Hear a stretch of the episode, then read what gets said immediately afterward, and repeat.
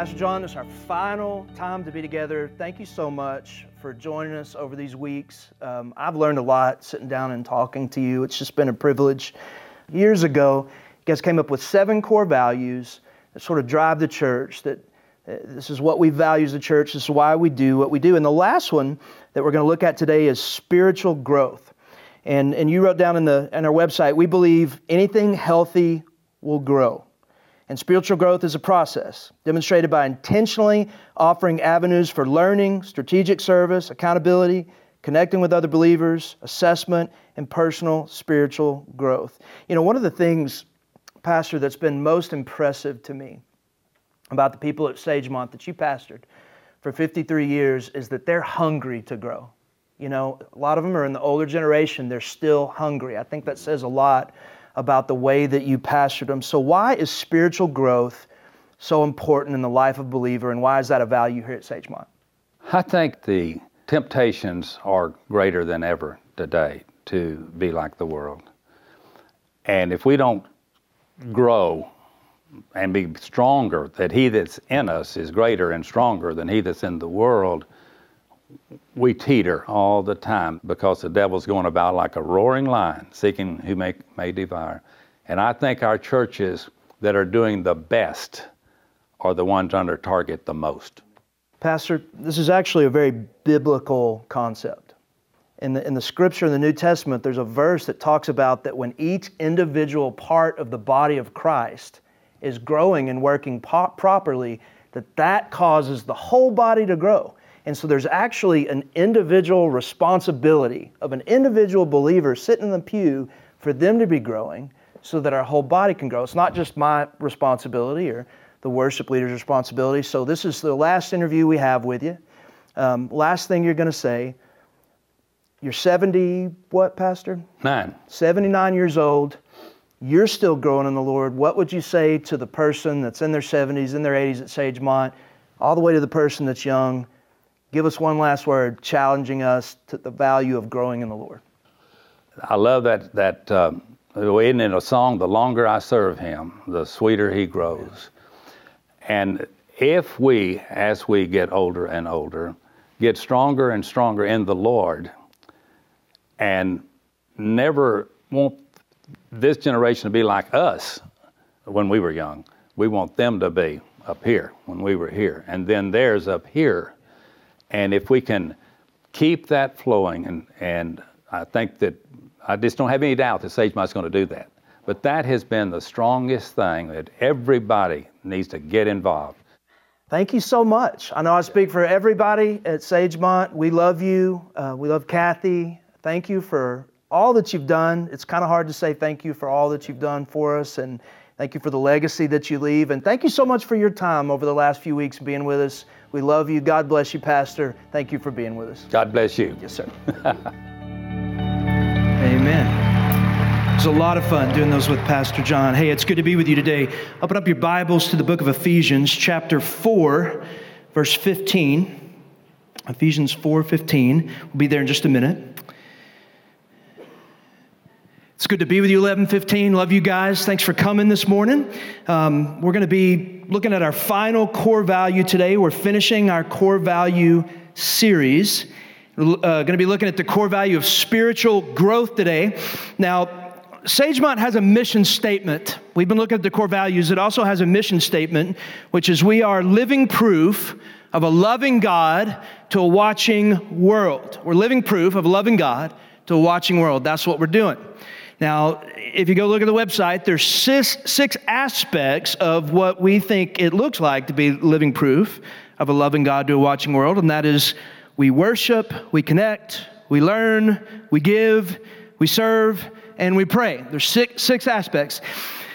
I thought about, after this series, doing another six week series on those six aspects of being living proof, but as, as it turns out, we, uh, the, the final core value is spiritual growth. Okay? And those six, aspects of being living proof of loving God to a watching world is a pretty comprehensive picture of where we need to be growing as a church and as individuals throughout the church. And so um, what I'm going to do is I'm going to take all six aspects of those uh, things today worship, connect, give, serve, and pray. I'm going to preach them all in one sermon. I'm going to have six points today. I'm going to go fast and furious, uh, looking at a lot of scripture, so hang with me. Next week, Pastor Freeman's going to be back up. He's going to be teaching on Sabbath because he went on a sabbatical for a couple of months. He's going to be teaching us what he learned during that time and, and talking about how we need to be resting in our lives. I'm looking forward to that. And then October 11th, two weeks from now, I'm going to begin to preach verse by verse to the book of First Peter. That's what I'm going to be doing. That's where we're going next. Now, First Peter was a letter written to the early church who is experiencing persecution. And uh, Peter writes them and says, Hey, here's how you live and here's how you operate in a Christian in a crooked and perverse world. And so, pretty applicable for us today as believers in the 20th, 21st century. So, that's where we're going in a couple of weeks. But today we're going to be looking at the final core value, which is spiritual growth. Now, it's a broad topic, but we value spiritual growth because there is a very clear call on the life of every believer to be growing spiritually in our lives. As Pastor John said, and he said it quickly, but you probably caught it, he said, everything living grows. And that's true. If you're alive, some extent, you're growing. And the same is true for a church. Guys, if listen, if we're a healthy church, we're going to grow. If we're an unhealthy church, it's not going to grow. But here's the question What is the church? All right, what is the church? Is, is this church the, the building? Is it, is it? I'm asking, is it the building? No, it's, it's us. You guys are smart. It's us, the people, you and I. You and I are the church. And one of the most um, distinguishing marks of a church that is healthy is not whether it has good preaching or good programs or good worship, but the greatest indicator of a healthy church, listen, is when individual people that make up that church are growing and becoming healthy in the Lord. Okay? Now, last week I talked about, told the story about how there's, I read the article that there's only been 20 churches in American history that once the founding pastor left, that the second pastor came in and exceeded the growth of the first. And I talked about how I'd like to be number 21, that we're wasting our time if we're not 21. And I had so many people last week come up to me and say, Pastor, I'm in. Sign me up. I want to be 21 too. And then they'd ask me the question. They said, no, What do you want me to do? Like, what, what can I do? How can I get in the fight and help us be 21? And here's the thing step one if you want to help us be the church that God's called us to be, the very first thing you can do is get serious about what we're talking about today. The most tangible, practical thing you can personally do to be the church that God has called us to be is for you to make sure that you are, by the power of the Spirit, growing spiritually in your maturity as a person in the Lord. Okay? So let's take a minute here. Let's look at what the Bible has to say about spiritual growth. I, wanna, I want you to remember two things today in regards to you being a person that grows spiritually. Number one, first thing I want you to remember is this is that spiritual growth is a command of Scripture. It's not a suggestion in the Bible. But spiritual growth, when you look at the Bible, it's actually a command of the Holy Word of God. So let's look at it together. Ephesians 4:15. Paul says, rather speaking the truth in love, we are to grow up in every way into Him who is the head into Christ. Paul tells us that you and I are to be growing spiritually in every way, he says, into Him, which is Christ, which means that you and I, in every aspect of our life, ought to be growing and looking more and more and more like Jesus Christ. His point is that the trajectory of our spiritual growth as a believer ought to be up and to the right that there are going to be, if you're like me, there's going to be peaks and there's going to be valleys, but there ought to be an upward trajectory if you, in fact, are a believer, okay? Now, if you're here today and you're, you've been a Christian for quite some time and you're looking at your life and you say, Matt, honestly, over the last 10 years or so, I don't see any spiritual growth or very, very little. I think that's a problem. I think that that's something that you need to get to the bottom of, that you need to investigate because the scripture is clear that we're going to grow if we're a believer, which brings me to the second point, and that's that spiritual growth is a promise of the scripture.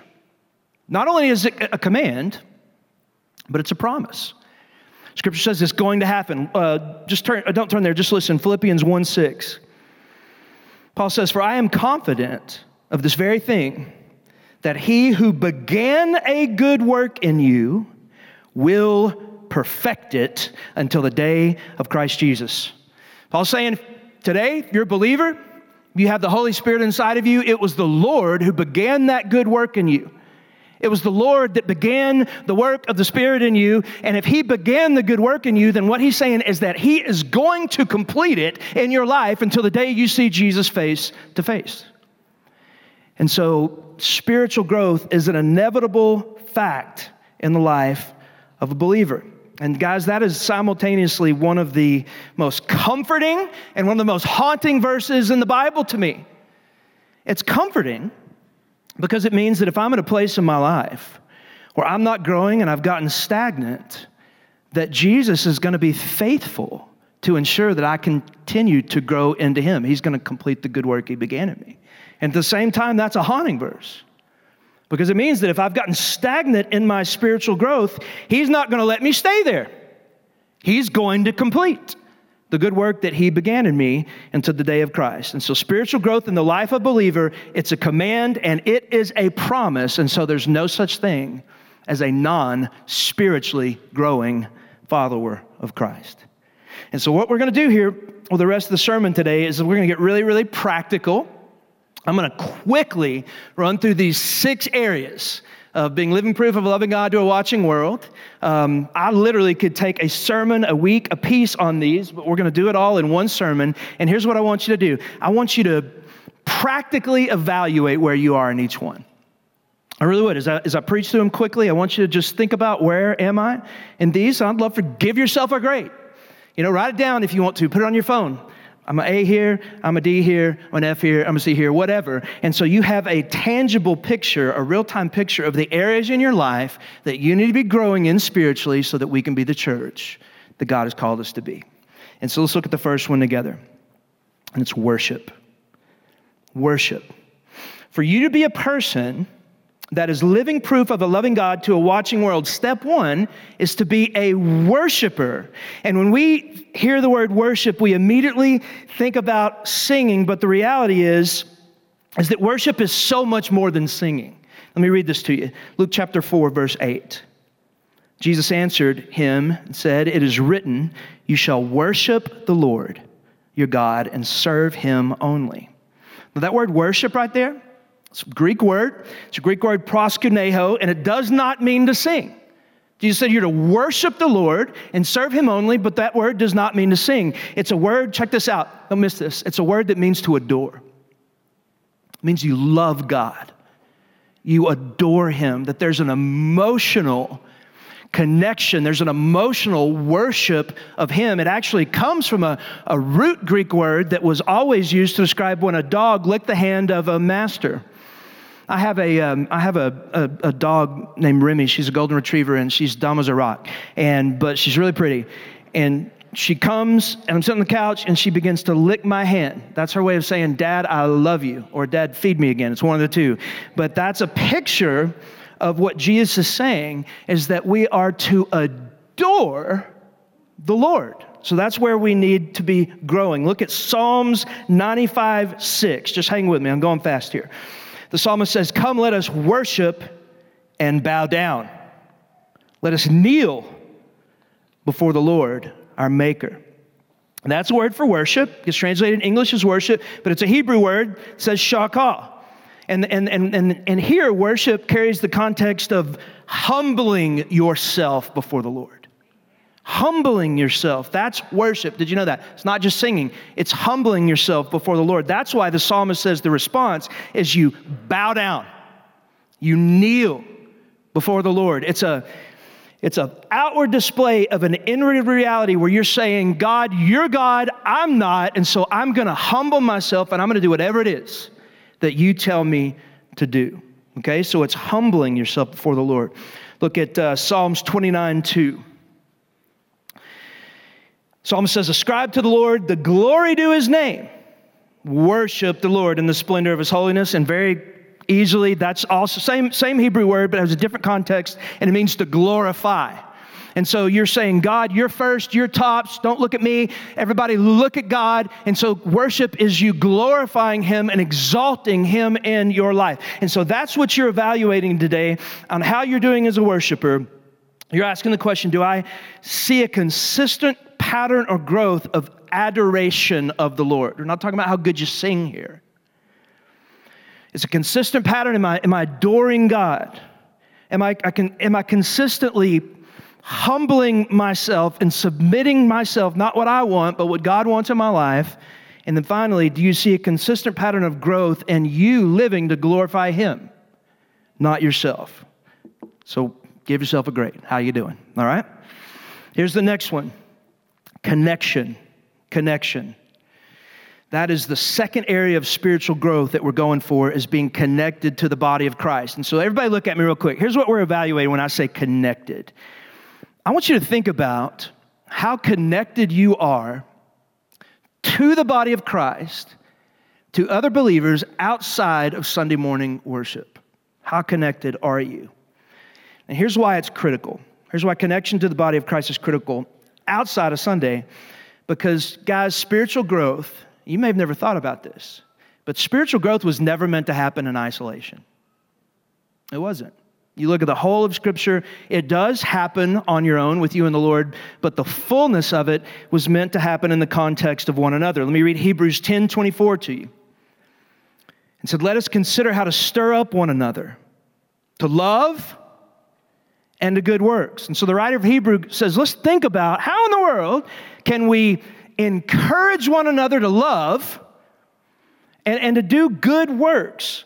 And look, verse 25, he says, not neglecting to meet together, which is the habit of some, but encouraging one another. And all the more as you see the day drawing near. Now, so many of us, when we hear that verse, uh, you heard it taught that you're not supposed to skip church.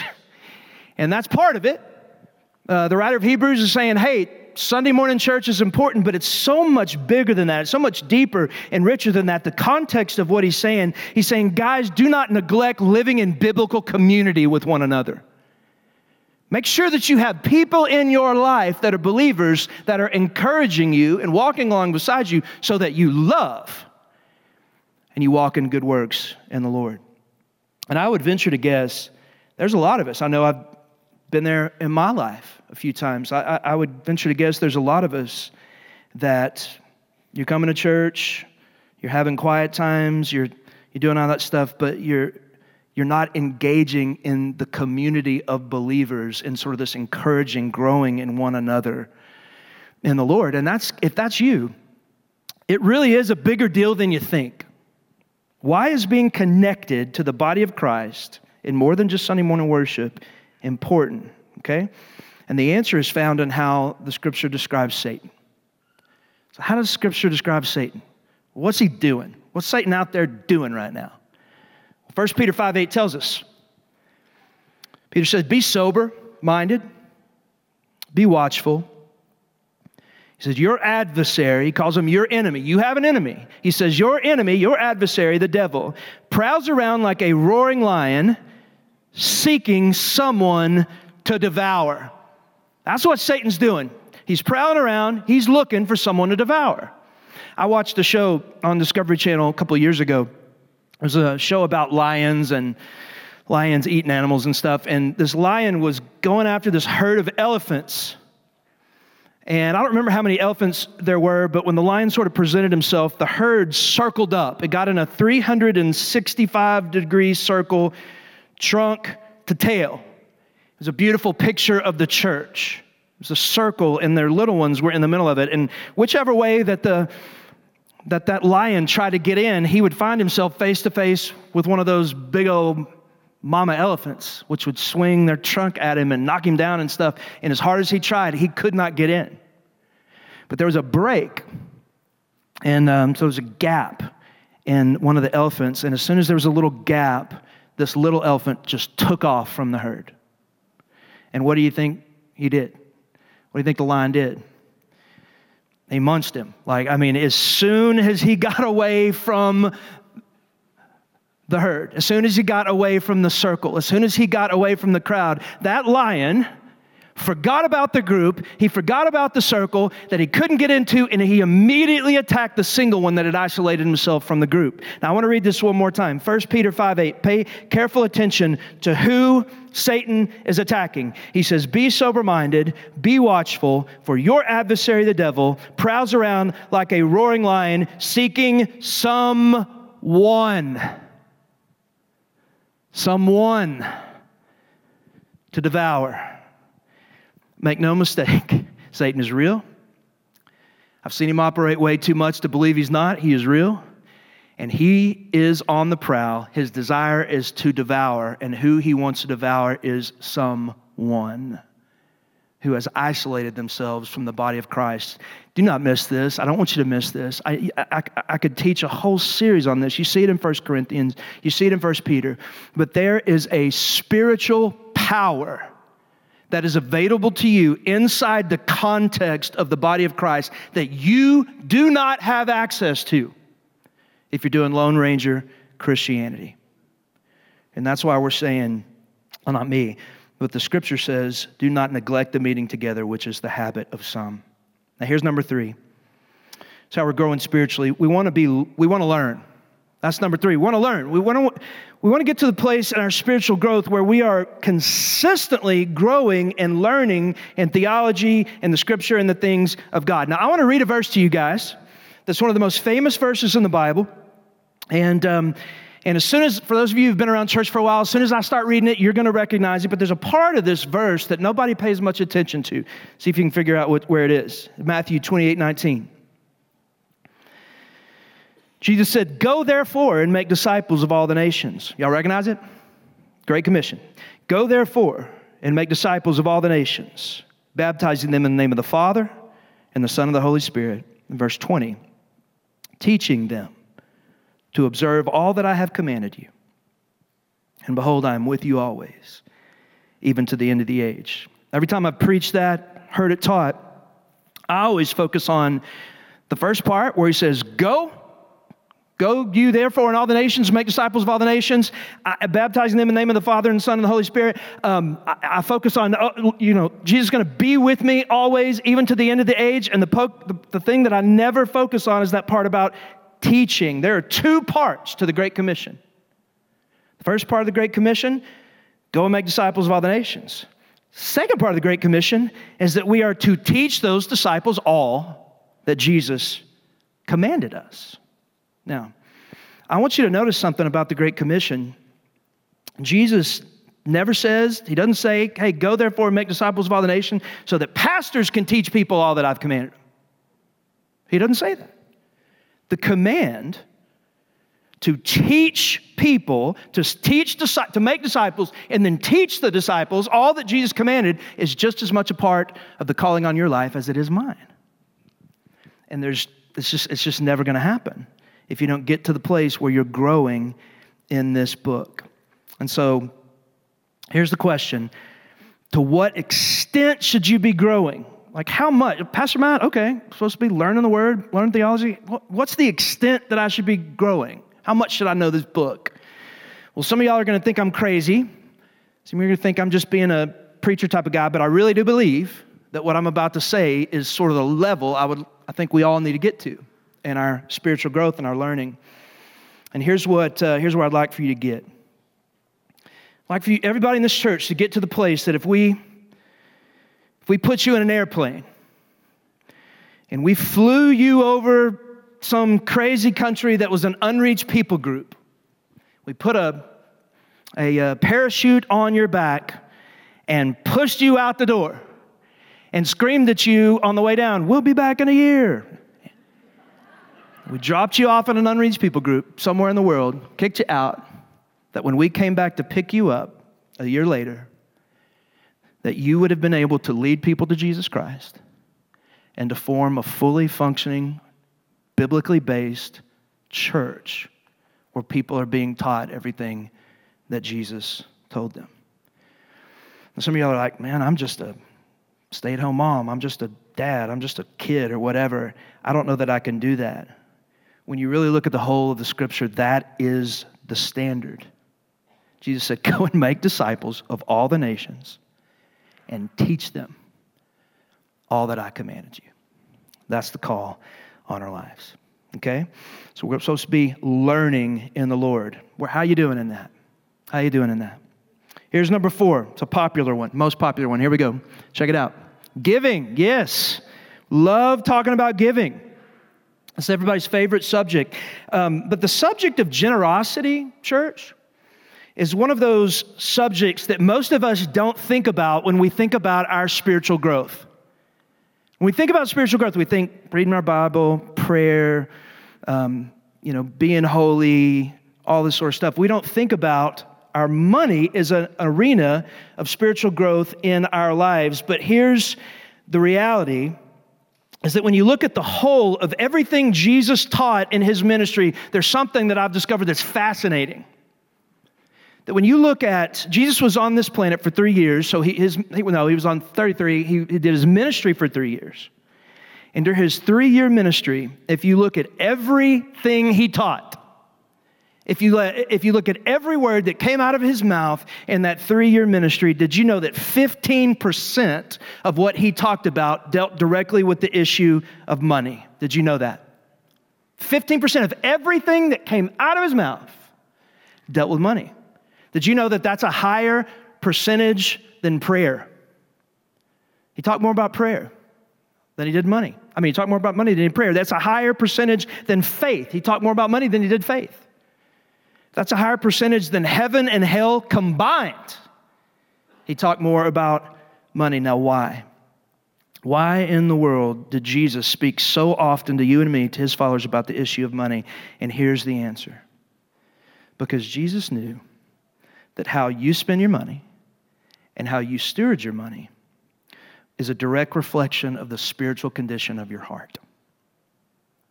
Let me show you what I'm talking about. Matthew chapter 6, verse 21. This is Jesus. And he says, For where your treasure is, the context of that, he is talking about finances. He says, Where your treasure is, there your heart will be. So, where, wherever your money's going, wherever your treasure is, your heart is going to be there. Your heart is going to follow after it. And that is fascinating to me. That when Jesus was talking about believers, and, and for us getting to the bottom of how we discover the spiritual condition of our hearts, when he's saying, here's how you get to the bottom of whether or not your heart and my heart really belongs to God, I want you to know that he never once talked about church attendance. He never said, hey, you know what? If, if you're really trying to get to the bottom of whether your heart honestly belongs to God, d- did you go to church three out of four Sundays in a month? He never said that. When, when he was gauging and calling us to gauge the condition of our heart, he never talked about how much theology that you and I know. He never said, hey, you need to know the ins and outs of dispensational versus amillennial eschatology. He never said, hey, you know, you need to know the nuances of um, uh, attractional versus discipleship based ecclesiology. He never mentioned, hey, hey you got to be, you got to make sure that you know the difference between Reformed and Arminian soteriology. He never did anything like that. He never even talked about how much we pray. But Jesus, not me, but Jesus, said, if you really want to know, if you really want to know if the heart of a man or woman belongs to God, look at their money. Look at their money. Not me, Jesus said that. He said, Where their money is going, that is what owns their heart. And guys, that's huge. One thing you guys will learn about me is that I care more about your soul. I care more about your hearts. I care more about your walks with Jesus than I do whether or not you like me. And so I'm going to say something difficult, guys. This is big. This is huge. This is massive. Because if the words of Jesus are true, and they are, then what Jesus just said is where your treasure is, that's where your heart's going to be. And the implication of that is it's entirely possible for you to go to church, for you to go to iConnect classes, for you to do all these things, but your heart be far from God. Why? Because your money is far from God. And so, one of the most tangible things you could ever do is give to the Lord first. I'm not talking about tithing. We'll talk about that on another day, sometime down the road. I'm just talking about taking a portion of whatever it is that God asked you to steward and has given you and say, God, first and foremost, before I do anything else, before I buy Starbucks, before I pay the light bill, Lord, I'm just going to put it right there in the kingdom, even if it's small. Jesus, not me, Jesus said, Your heart's going to follow after it. And then when that happens, then all this other stuff we're talking about is going to happen a lot more easily. Number five, serving. Serving the Lord. There ought to be an upward and to the right trajectory in our service to God. Now, I shared with you guys a couple of weeks ago in one of the previous sermons that um, in the American church, 20% of the people do 80% of the work of the ministry. 20% of the people do 80% of the work of the ministry. And I think there's a lot of reasons for why that happens, why so many people don't serve, don't get in the fight, don't engage in the body and the life of the church. But here's one, of, here's one of the primary reasons I think that that is so prevalent in American church. I think there's so many folks that deep down inside, they go to church um, for selfish reasons. They go to church for what they can get out of it, not for what they can give and serve the body of Christ. And, and honestly, I don't think all that's from some ugly place in our hearts. Jesus is amazing, and He serves us and provides for us so well. And we just get used to it, and we're like, well, we want more of that, but we forget to serve Him. Jesus is amazing. Amen. Can I get an amen for that? Jesus is amazing. I was thinking about it. How cool would it be if Jesus was your roommate in college? Have you ever thought about that? How amazing would it have been? I had a psycho roommate in college. How cool would it have been if Jesus was your roommate in college, think about, I was thinking about this. I wrote some things down about how cool it'd be. Right? If Jesus was your roommate and you ran out of food, he could take the last two goldfish crackers and the five pieces of Wonder Bread and he could divide it, multiply it, and make a meal. If, if you were throwing a party and you ran out of Dr. Pepper, Jesus could turn Dr. Pepper or water into Dr. Pepper, amen? And like the good Dr. Pepper, like in the bottle, not in the can. If Jesus was your roommate and your dog died, he could raise your dog back to life. That's how amazing he is. If your cat died, he would walk outside with you and help you bury it. I mean, he's amazing. Jesus is amazing.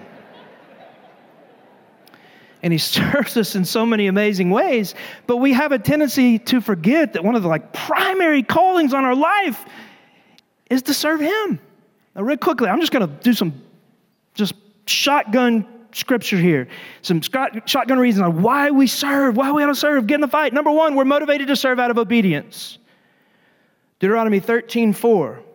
You shall walk after the Lord your God and fear him, keep his commandments and obey his voice, and you shall serve him and hold fast to him. So it's just a command. We do it, Lord told us to, but it gets better. Number two, we're motivated to serve out of gratitude. Uh, 1 Samuel 12 24 says, Only fear the Lord and serve him faithfully with all your heart. Why? For consider what great things he has done for you. And stop for two seconds and think about everything he's done for you. He says, You serve, and you serve him with all your heart. Number three, we're motivated to serve out of gladness. We don't do it begrudgingly. Psalms 100, verse 2, he says, Serve the Lord with gladness. Come into his presence with singing. This is something we ought to be chomping at the bit to do. And number four, and it's the best one, we're motivated to serve because of forgiveness, not guilt. And you look at Isaiah chapter 6, verse 7, the calling Isaiah. Isaiah has entered the presence of the Lord. He sees Almighty God. He says, he, he sees that God is holy, and the first thing he does is he realizes his incredible sinfulness. He falls on his face and he says, Woe is me. I am a man of unclean lips. I live among a people of unclean lips. He realizes his sinfulness when he enters the presence of God. And in verse 7, it says, And he touched my mouth and said, Behold, this has touched your lips. Your guilt is taken away, and your sin is atoned for. And so God takes his sin away from him. He's clean. Look at verse 8. Isaiah said, And then I heard the voice of the Lord saying, Whom shall I send, and who will go for us? And then Isaiah said, Here am I, send me. When we realize that we have been forgiven, what in the world else can we do but serve? Charles Spurgeon said this. He was preaching on the calling of Isaiah. He said, The heir of heaven serves his Lord simply out of gratitude, out of love for God who chose him and gave so great a price for his redemption. He desires to lay himself entirely to his master's service. The ch- listen to this, listen carefully. He said, The child of God works not for life, but from life. He does not work to be saved, he works because he is saved. You don't serve the Lord to be saved, you serve the Lord because you are saved. He's cleansed you of your sin. You're going to heaven when you die. How else in the world can we respond but to serve Him? Last one. Do this quickly prayer. Prayer. This is the fuel that drives so much of it. But we don't pray as much as we should, do we? Every believer, with the exception of a handful in all my life, when I talk to them, they say, Man, I wish I, I prayed more. And you ask why, and it's like, well, it's just difficult. I don't have time. I'm, i get it. I'm there. I'm with you. Why is it so difficult to pray? And something hit me this week. I think this is. I think there's a lot of reasons, but here one of the reasons so difficult to pray and why we don't pray as much as we should. I think deep down inside, I, in places we would maybe have never thought about or ever admitted, I think a lot of us don't pray as much as we should because deep down inside we don't think God will answer our prayers and, and you're like, I don't know if that's it, Matt, but think about this. Here's, how, well, here's why I think that. If you knew God was going to answer every prayer you prayed and did it immediately, how often would you pray? You pray all the time. I'd be walking around, Dear Lord, please do this in Jesus' name. Amen. Right? Every day. If you knew immediately he was going to answer your prayer, you'd pray all the time. He doesn't do that, so I think a lot of us kind of give up or whatever. But I want to read a verse to you Psalm 65 2. It has been an incredible comfort for me over the last couple of days since I read it. And since I heard this scripture, I think I've prayed more in the last week than I have in a really, really long time in the course of a given week. It's Psalm 65 2. Listen to, uh, I think it's David. He's talking about God. He's describing God. In Psalm 65 2, he says, Oh, you who hear prayer. David's describing God. And here's how he describes him He said, You're the God that hears my prayer. That ought to blow you away. The scripture never promises us that he's going to answer your prayer, but what he does promise us is that he's going to hear them. Every single one of us. Does that not blow you away? That the God of all creation, the God of the universe, hears every prayer that comes out of your mouth. He's listening. And just in light of that alone, how much more should we pray? I'll end with this. We, at the beginning of the message in Ephesians 4.15, um, I read it to you. I want to read it, I want to read it to you one more time. Ephesians 4.15, it says, Rather, speaking the truth in love, we are to grow up in every way into Him who is the head, into Christ. Paul says, grow up in every way into the person of Jesus every day of your life. Look more and more like Jesus. But listen to me, I'm almost done. The stark reality of our life is that for every person in this room today, you're growing into something. I'm growing into something. The question is, what are you growing into? Are you growing into a person that looks like Jesus? Or are you growing into something else? I think there are a lot of us today that are growing into a lot of things, but it's not Jesus. You know why we value spiritual growth here at Sagemont? It's a command, it's a promise. But, church, what in the world is more worthy of us going into if it's not Jesus? He is the only thing that's worthy of us saying, I am heading your direction no matter what. And so, if we'll do that, if we'll be a people that grows into Him, not only will God do amazing things through us in our time, but as Pastor John said, the longer you live, the sweeter He will become.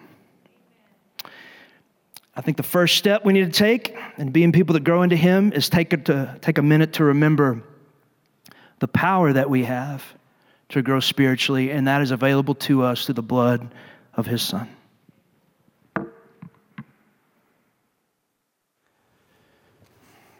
Hopefully, you received one of these packets. We're going to do the Lord's Supper very quickly today.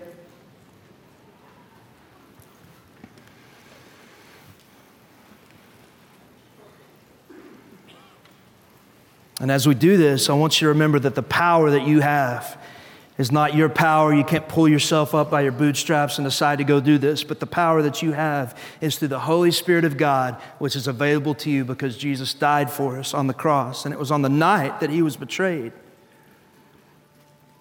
that he took some bread. He, he looked at his disciples and he took some bread and he picked it up and he broke it. And he held it up and he said, This is my body. That's my body. It's going to be broken for you. It's going to be broken for the forgiveness of sins.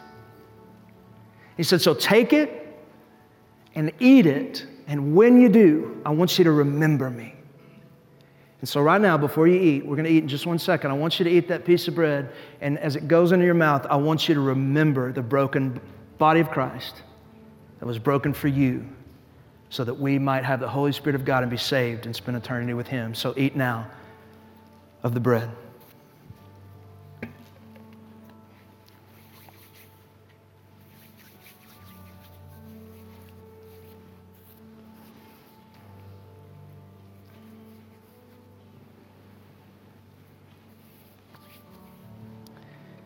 And he looked back at the disciples and he held up a cup.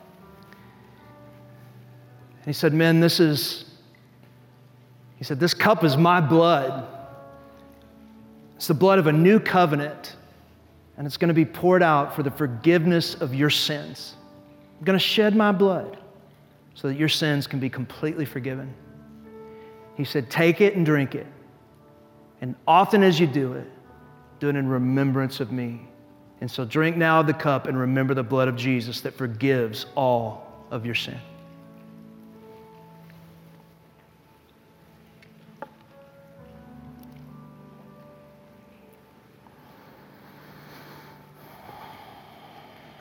Gracious Heavenly Father, we love you. Thank you from the bottom of our hearts for your sacrifice that you made of the cross so that we can be people that can grow into you. There is none other that is worthy of our growing into than you, Jesus. Lord, I pray for any in the room that have never trusted in Jesus as their Lord and Savior, that have never had their sins forgiven by the blood of the new covenant. Lord, I pray that they would do that right now, that they just offer their lives to you. You'd make them a brand new creation in Christ Jesus. Lord, help us to grow. Help us to be different. I pray we wouldn't easily walk away today without thinking about where we need to grow into you, who is, who is Christ Jesus. Lord, we love you and we praise you in Jesus' name.